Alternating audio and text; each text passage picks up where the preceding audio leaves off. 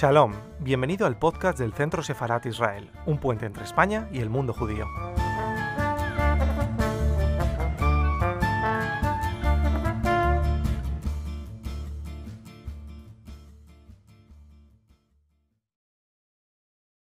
Hola, buenas tardes. Tenemos hoy en el canal de Centro Sefarat Israel, como saben, una institución del Ministerio de Exteriores, Comunidad de Madrid, Ayuntamiento de Madrid, a un artista que va a participar con nosotros en nuestra sesión El artista en su espacio.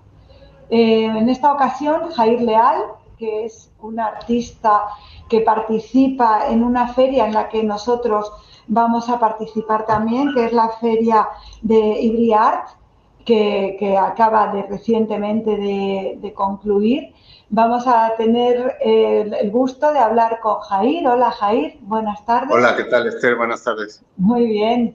Eh, gracias por estar hoy con nosotros. Y antes que nada, eh, si no te importa, cuéntanos cómo, así, cómo es, qué, qué, es esa feria en la que acabas de participar en representación de Centro Sefarad Israel. Eh, recuerdo en la habitación 205 y a partir de allí nos hablas de, ti, de la obra y de lo que estás trabajando. Pues Hybrid Festival, Art Festival es una feria eh, internacional de arte contemporáneo que es la quinta, creo que la, fue la quinta edición de en lo que va de su historia. Eh, yo participé también hace un par de años antes de la pandemia y, y, ahora gracias a Centro Sefarad por el patrocinio, pues que he estado ahí. Es una feria que se hace en un hotel en, el hotel, en un hotel que está en, la Plaza Santa Bárbara. Dos de las plantas del hotel se convierten todas las habitaciones en galerías, así que es un, es una, un formato muy, muy interesante de una feria de arte. Y bueno, la verdad es que sí, porque es un planteamiento innovador que nos permite a los ciudadanos ver un conjunto interesante de obra. Eh, y háblanos de ti, Jair. Sé que tú vienes de México Naces en México, allí te formas como pintor. ¿Quiénes son tus maestros? Pues sí, yo nací en México. Eh, eh, yo me formé, de hecho, yo no quise ir a, la Facultad de Bellas Artes porque ya desde muy temprana edad estaba produciendo. Con 18 años estaba produciendo eh, de manera profesional y tenía ya mucho acercamiento con, con grandes pintores, grandes artistas en el panorama de México. Eh, mi madre me insistía que me metiera a la, universidad, pero la verdad es que yo preferí tirar por libre porque estaba ya muy en activo y a mi parecer, en aquel entonces, ahora tengo 46, 45 años, en aquel entonces me parecía que iba eh, un poco a perder el tiempo porque estaba yo muy activo eh, en cuanto a producción. Estaba creando una revista literaria con unos amigos de circulación nacional y la cual recibió una beca muy importante en México eh, del Fondo Nacional para la Cultura y las Artes, una de las becas más importantes del país. Entonces me formé de manera semi-autodidacta con grandes artistas como Jesús Romeo Galdames, que es un, un artista plástico salvadoreño eh, que se formó en Brasil, se exilió en México y, eh, él me ha enseñado gran parte de, mis conocimientos a trabajar con, la máxima eh, pulcritud, limpieza, eh, con una eh, selección de color muy especial, la composición la trabajé muchísimo con él. También grandes profesores en la escuela de grabado, porque tuve una beca por el Centro Nacional de las Artes para estudiar en una escuela de grabado en México. Era el director Octavio Vázquez Ramos, que a su vez fue maestro mío, yo fui su discípulo mucho tiempo y también gracias a él, pues eh, yo pude conseguir esta beca y, estudiar en esta escuela. Entre, entre estos profesores que me dieron clase en la escuela de grabado, pues hay grandes, grandes artistas mexicanos como Gabriel Macotela y, bueno, muchos más eh, que, que, bueno, me marcaron mucho. El grabado, estudiar grabado a mí me marcó mucho y eso dio pie a muchísimas otras disciplinas que fui desarrollando a lo largo de mi carrera y que estoy todavía trabajando en ello. Trabajando en ellas, ¿no? Eh, antes que nada, ¿cómo se llama la revista en la que, que montaste con este grupo? Se llamaba Caín. Caín, interesante. Eh, una revista literaria, sí. Eh, nos formamos un grupo de, de, amigos que estábamos en el bachillerato, nos juntamos todos escribíamos poesía, cuento, eh, dos de nosotros dibujábamos, hacíamos, hacíamos ilustración. Eh, entonces nos juntamos, creamos una revista, la editamos y, la produjimos nosotros de, con, con, nuestro dinero, vamos. Entonces era cuando estábamos muy activos también en el campo de la literatura. Hicimos un pequeño diplomado, no recibimos un título, pero sí fue un diplomado de literatura latinoamericana contemporánea con, un, con grandes maestros también de la literatura en México. Y eso nos dio la posibilidad de, de expandir nuestros conocimientos y nuestro ejercicio literario también. Entonces yo escribí mucha poesía y participé con poesía en esta revista, eh, pero te hablo del año, la, revista la presentamos, la empezamos a trabajar en el año 94, la produjimos en el año 95 hasta el año, hasta el año 98. Recibimos incluso colaboraciones de, de Francia, de España, de Cuba. Fue una, fue una revista muy interesante. Bueno, pues aprovechando que estás en tu estudio, que de eso queríamos hablar hoy también, ¿tienes alguna obra que enseñarnos que estés Sí, claro. Sí, esta es parte de la serie que presento, que presenté en Hybrid Festival, que se llama In the World of, the Forevers, que habla de la perpetuidad, el acercamiento también a la espiritualidad. Eh, es una obra que también nace después de una experiencia muy, muy especial que tuve yo, muy cercana a la muerte, porque estuve contagiado de COVID a principios de la pandemia, estuve en la UCI, pasé mucho tiempo en el hospital y afortunadamente pues, pues estoy para contarlo. Esta experiencia a mí me ha marcado muchísimo y me ha hecho replantearme muchas cosas que las cosas que realmente tienen valor para mí en la vida, ¿no? Entonces, esta, esta serie de trabajo, de, pinturas, tienen que ver también con la, con la contemplación, con la calma, con la tranquilidad y sobre todo con la limpieza, la limpieza personal el paso por el hospital para mí representó un, un, eh, un ejercicio muy importante de una limpieza, una reconfiguración personal integral. Entonces, eh, yo estaba pintando mucha figuración, sigo siendo un pintor figurativo, me gusta mucho, me, gusta, me encanta el retrato. Bueno, este estas son algunas otras dos piezas. Tengo por aquí. A mí me gusta mucho la figuración, me gusta el retrato, pero como parte de esta limpieza y esta reconfiguración que, que tuve a, raíz de la, de la enfermedad y, del, de mi paso por el hospital, em, pues para mí eh, ha sido ha sido una experiencia muy muy fuerte, me ha marcado mucho. Entonces pintar esto para mí es es muy terapéutico. Esto está ligado directamente también con la espiritualidad. Soy una persona muy espiritual eh, y para mí la pintura es un vínculo muy importante de este mundo terrenal con el mundo espiritual. Entonces para mí el pintar esta serie es, es una manera de, es una reflexión muy profunda es una manera también eh, de curar eh, muchas cosas pasadas también, eh, muchos errores pasados quizás, pero al, haberme reconstruido por este paso tan importante que fue el hospital, para mí es, vivir todos los días es una oportunidad, es un regalo y, y estoy en un estado de tranquilidad increíble, en un estado de calma que no había vivido nunca. Y, eso es lo que estoy reflejando en esta obra, es lo que quiero reflejar en esta obra, esta tranquilidad, esta ascensión constante, esta superación constante, crecimiento constante, que me lleva a una contemplación de, este paso terrenal a un mundo más espiritual cuando estoy trabajando y cuando, cuando bueno, en, mi caso, cuando me acerco a, la sinagoga.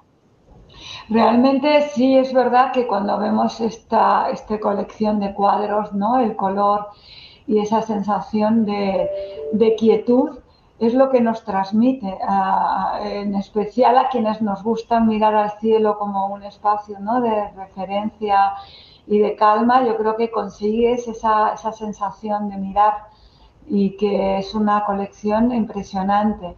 Esta es la que has presentado en, en la feria y, y, no sé si esta supone un, va a suponer un cambio en tu modo de expresión.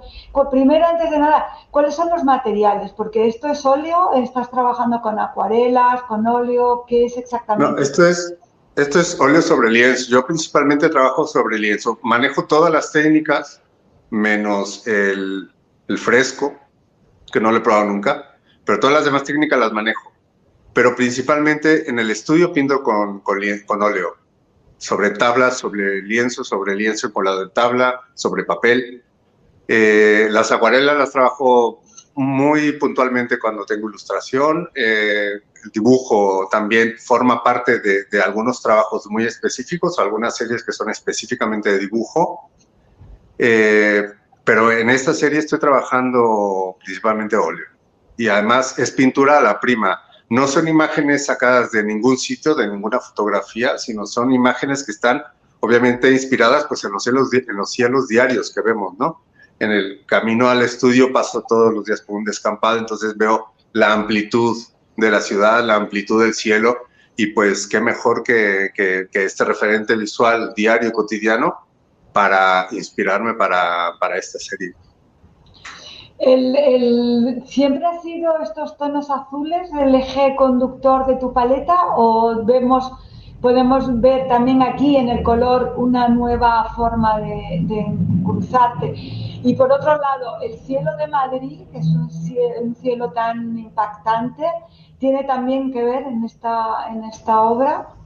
Sí, seguramente, o sea, conscientemente no estoy intentando retratar el cielo de Madrid, no pero inconscientemente seguramente sí, porque llevo yo 20 años en Madrid, entonces todos los días miro al cielo, todos los días miramos el cielo, todos los días el cielo nos cobija, entonces obviamente tendrá una repercusión inconsciente que se verá reflejada en mi obra. Sí, además el cielo de Madrid efectivamente es un cielo muy especial, muy, muy característico, muy bonito, ¿no? Eh, ¿Cuál, sobre, el color, sobre el ah, sí, sobre el color. Eh, bueno, el azul, el azul para mí es un azul, es un color que me, que me redirecciona directamente a la tranquilidad, a la paz. Es también un, un color que, que, transmite muchísima profundidad, un color que, que en, por sí mismo no me resulta plano, sino es un color que me resulta lleno de misterio, lleno de, de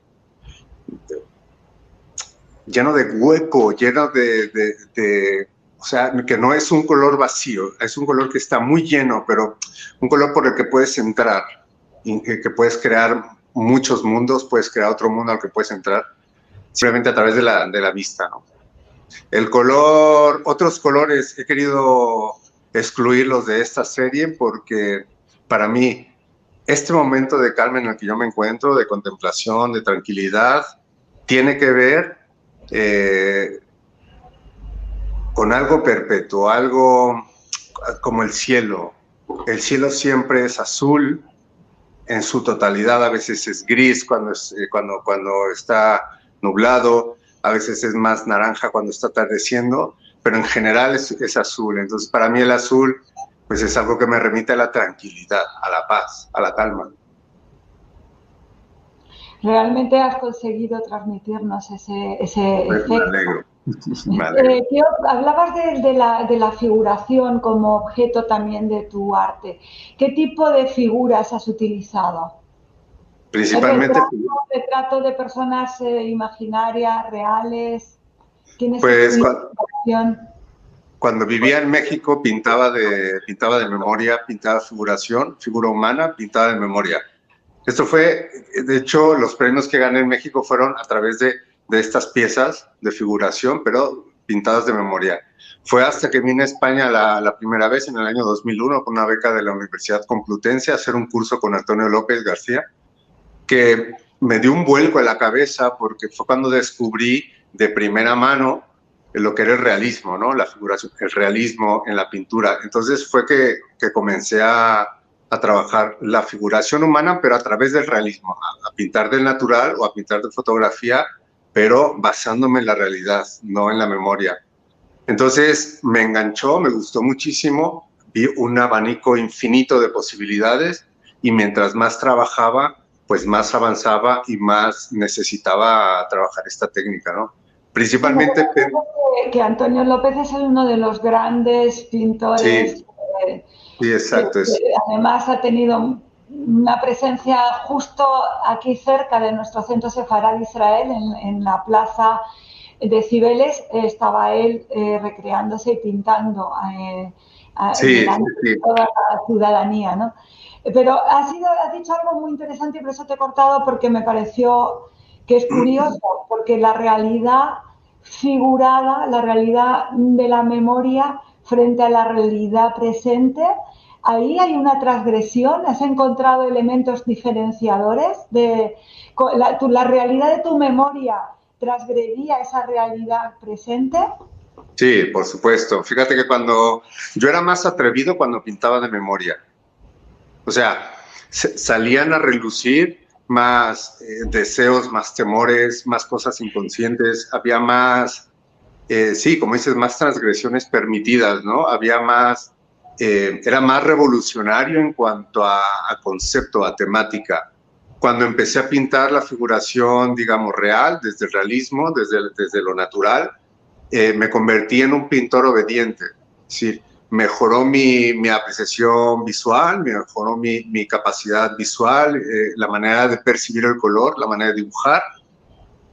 Pero al mismo tiempo fui perdiendo un poquito, y reconozco, he perdido un poquito esa, esa valentía de, creativa, eh, esta manera de crear eh, poesía o, crear imágenes, textos, crear una, tener una, una narrativa más particular que era lo que tenía cuando pintaba del natural, perdón, de, memoria. Mm. ¿Y cuando pintabas de memoria, cuáles eran los elementos que utilizabas? Era muy iconográfico. Eh, cuando vivía en México, estaba muy cercano de este, de este artista Jesús Romeo Galdames, que se dedica principalmente a la serigrafía. Su obra se, se, desarrolla en serigrafía y es una persona que, que trabaja mucha iconografía como como lo pudo haber hecho Robert Rauschenberg en, el siglo pasado, muy influenciado también por él.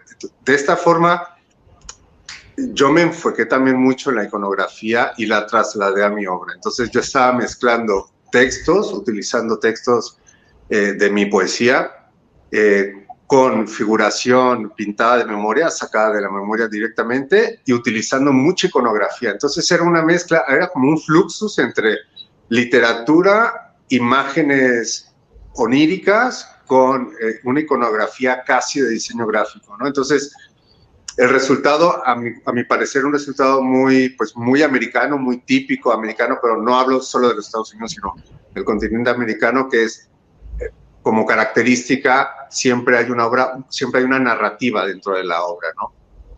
Cuando vine a España y empecé a pintar realismo, que después también estuve con Daniel Quintero en otra, en otra beca, me fui asentando más en, digamos, en, lo, en, la estática de la, del realismo, en la estática del pintar del natural o de observar el natural, la realidad, y obedecer a la realidad, ¿no? Entonces, dejé un poco esta iconografía, esta valentía, esta rebeldía que también tenía que ver con mi edad, supongo, y me enfoqué más en la obediencia del color, de la técnica, y me hice, mucho más Em, ¿cómo decirlo? Pues más em, enfocado a perfección técnica. Bueno, has citado a un autor, Daniel Quintero, con quien hemos tenido en las, en las salas del Centro Sefarad de Israel una colección de retratos en los que, según lo que tú estás hablando de esa narrativa, yo creo que allí sí incorpora una historia, porque él utiliza retratos de personas a los que pinta del real, pero los, mm, los imagina vestidos de, de personajes que vivieron en la España de los siglos XIV, XIII, incluso XV, como retratos de Gracia Méndez o de Maimónides. Eh, ¿No ves ahí también una parte de esa ficción eh, realista en, esos cuadros? ¿Y eso es lo que tú también empiezas a utilizar cuando haces retratos? Todavía no, todavía no, pero yo me imagino que la obra de Daniel, que además es uno de los grandes, grandes retratistas eh, en el mundo, yo creo que también esto obedece a una madurez técnica tal que, Daniel Quintero tiene una madurez técnica que es impresionante, a la cual yo no, todavía no, o sea, no llego ni de lejos, ¿no? Entonces, yo supongo, porque yo echando la vista atrás en un recorrido de todo lo que ha sido mi trayectoria, que son apenas 27 años de trayectoria, eh, eh, echando la vista atrás digo, es verdad que ha habido una evolución técnica, la cual, lo cual me ha llevado a permitirme jugar de determinada manera con mi pintura, pero también reconozco y me reconozco en, mi pintura y en mi técnica que, aún me falta todavía un recorrido técnico para poder llegar a, una absoluta manipulación de, digamos, de la realidad, ¿no? O sea, todavía hay conceptos que, puede ser que se me escapen y, y lo cual me gusta mucho porque el hecho de estar aprendiendo y estar mejorando día a día es algo que me, que me, que me motiva mucho para seguir trabajando.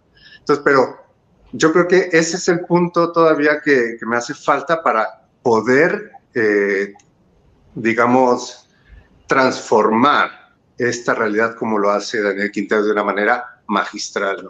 Es interesante que, que hables de la obligatoriedad frente a la realidad ¿no? y del detalle y, a la vez la manipulación, ¿no? de cómo puedes encontrar delante de del mismo espacio representativo lo que es por un lado la memoria que dejas atrás, pasas a la realidad para llegar después a esa manipulación que ya no tiene que ver con la memoria, sino que parece que tiene que ver con la técnica. Me parece muy interesante ese recorrido.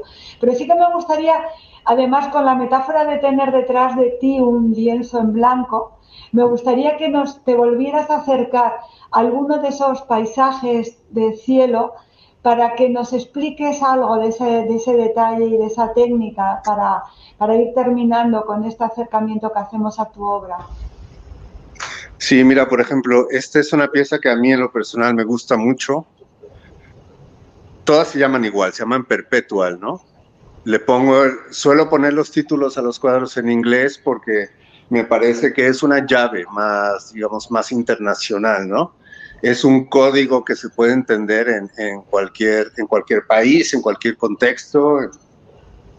Eh, este cuadro a mí personalmente me gusta mucho porque tal vez no se aprecie muy bien en la cámara, pero los colores que yo he conseguido en este cuadro a mí me transmiten muchísima profundidad y esa es una de las, eh, digamos, de las inquietudes que, tengo yo al pintar esta serie, porque es una serie que va a ser larguísima. No únicamente la, la hice para presentarla para la feria, sino es una serie que va tiene un largo recorrido todavía por delante. ¿Qué color, ¿Qué color es el que nos señalas? ¿Es un azul? ¿Cómo llamas a ese azul? Pues fíjate que es, es un azul casi gris. No puedo llamarte, bueno, porque es una mezcla de muchos azules. Tengo azul, tengo azul índigo, tengo azul de Flandes, tengo azul ultravioleta, tengo violeta, tengo un magenta, he utilizado un blanco de titanio, he utilizado un gris de humo. Entonces, una mezcla de muchos colores para conseguir estas, profundidades, ¿no? Entonces, cuando yo pinto estos cuadros que son hechos a la prima, son una sola sesión, em, porque tengo que hacerlo así para poder conseguir este efecto y la nube eh, sobre el cuadro. Cuando yo pinto la nube, eh, yo lo que hago es imaginarme un movimiento. ¿Qué movimiento quiero darle yo a esa nube? Entonces, eh, se sabe que un artista cuando está pintando y está pintando desde la, desde la honestidad de su, de, su, de su creatividad, está plasmando realmente lo que está sintiendo, ¿no? El artista. Entonces yo, como soy consciente de ello, he dicho, yo quiero que esta nube retrate y refleje lo que yo estoy sintiendo ahora, que lo estoy sintiendo es una paz increíble. Entonces quiero quiero compartirlo con el espectador, ¿no? Entonces lo que hago es intentar transmitir un leve movimiento como si cuando te acercas a la nube veas que hay algo que le está soplando, hay un, hay un ligero viento que le está moviendo. Entonces intento reflejar un movimiento de la nube, siendo que es una nube estática porque está en el lienzo, ¿no? Pero es, este es, esta, por ejemplo, este, esta serie de cuatro piezas, este político, es, también una contemplación de la nube, de un momento, de un segundo, pero al mismo tiempo de un movimiento muy sutil, casi imperceptible, pero que si tú te pones a mirar el cuadro, así como te pones a mirar el cielo cuando nos, éramos pequeños nos, nos poníamos a mirar las nubes e imaginarnos figuras, Así también quiero invitar al espectador y me gustaría que el espectador cuando vea los cuadros sienta esas emociones. Sí, bueno, Pero eh, precisamente cuando, hablas del espectador, que forma parte importante de la obra de un artista, porque va dirigida eh, ¿qué, te dice el público cuando se acerca a tu obra? Eh, ¿Consigues realmente esa transmisión esencial? Sí, lo que, lo, lo que más me ha dicho la gente y en lo que hemos coincidido es que le transmite mucha calma, mucha tranquilidad y que se podría quedar horas mirando el cuadro. Y es justamente eso lo que yo quería transmitir. Es decir, ¿cómo puedo hacer yo? ¿Cómo puedo, cómo puedo yo ayudar al mundo en el que estoy a que sea un poquito mejor? Bueno, lo que mejor se hace, porque se hacer muchas cosas, pero lo que mejor se hace es pintar. Ese es un gran regalo que a mí me ha dado Dios entonces, bueno, pues lo voy, a, lo, voy a, lo voy a poner en práctica, lo voy a utilizar para ayudar. Entonces, ¿de qué manera ayudo? Pues transmitiendo o incentivando a la gente a que contemple y a que se sienta también en un estado de calma y de tranquilidad. Y realmente cuando vemos la obra se transmite, pero además hay algo más que es el punto de vista. ¿Dónde te has situado tú para pintar ese cielo y esa nube? Yo tengo la impresión de que están todas, el autor se ha situado desde un lugar muy similar, ¿no? Que no es el de la prepotencia del que mira, sino que lo estás mirando desde la tierra, desde otro lugar alejado. Sí, pero fíjate. Sí. Pero fíjate que en realidad el punto de vista de, que yo he querido reflejar desde donde yo estoy contemplando la nube es desde las alturas. Pues sí, si yo veo el cuadro y pienso en el cuadro, yo no estoy asentado en la tierra mirando al cielo, sino yo estoy elevado en el cielo mirando otras nubes que también están en el cielo. Es decir, no son, no son cielos vistos desde abajo, sino son cielos vistos desde un mismo nivel. Entonces, eso también tiene que ver con un concepto,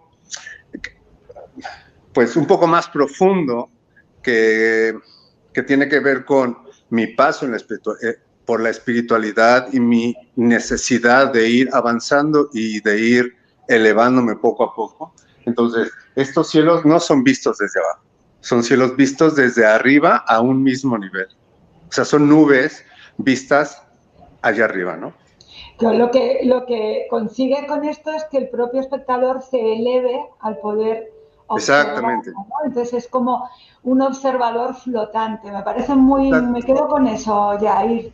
Gracias por elevarnos con tu, con tu obra. Sí que me gustaría, eh, vamos a poner en, en, nuestra, a continuación en nuestra pantalla lo, por dónde pueden seguirte, porque sí que me gustaría que, que, esta obra pudiera estar cercana a un público, ¿no? Háblanos de cómo adquirir tu obra, de cómo acercarnos. Está ¿Es una obra asequible por ahora a un público sí, sí, sí, sí. No te creas que yo tengo precios muy altos. ¿eh? Te digo que yo apenas tengo 27 años de trayectoria, que no es, no es poco, pero tampoco es mucho.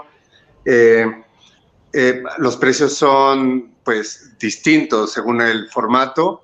Ahora mismo hay una persona que está trabajando en mi página web, pero se me puede seguir en las redes sociales tanto en Facebook como en Instagram.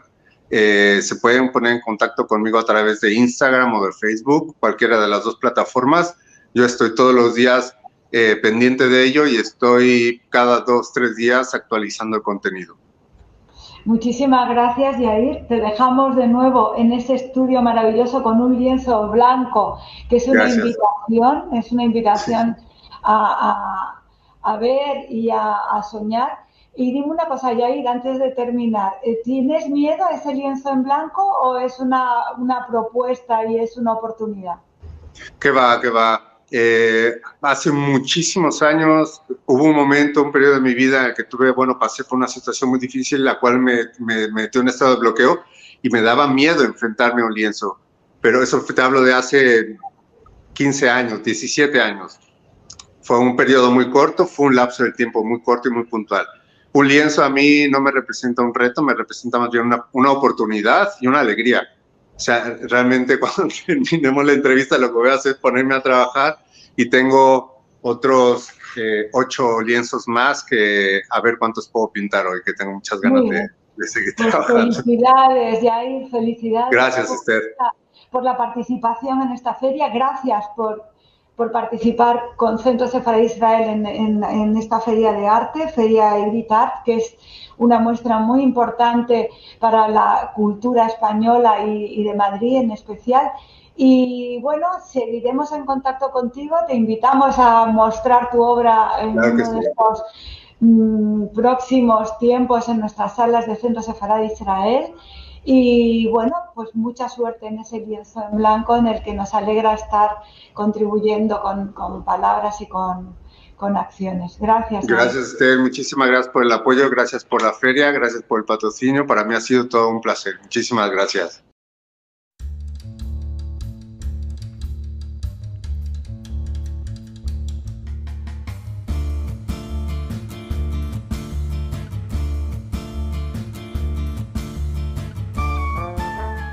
Gracias por escucharnos. Recuerda que también nos puedes seguir a través de Instagram, Facebook y Twitter con el usuario arroba Centro Sefarat Israel o si lo prefieres en nuestra página web www.sefarat-israel.es.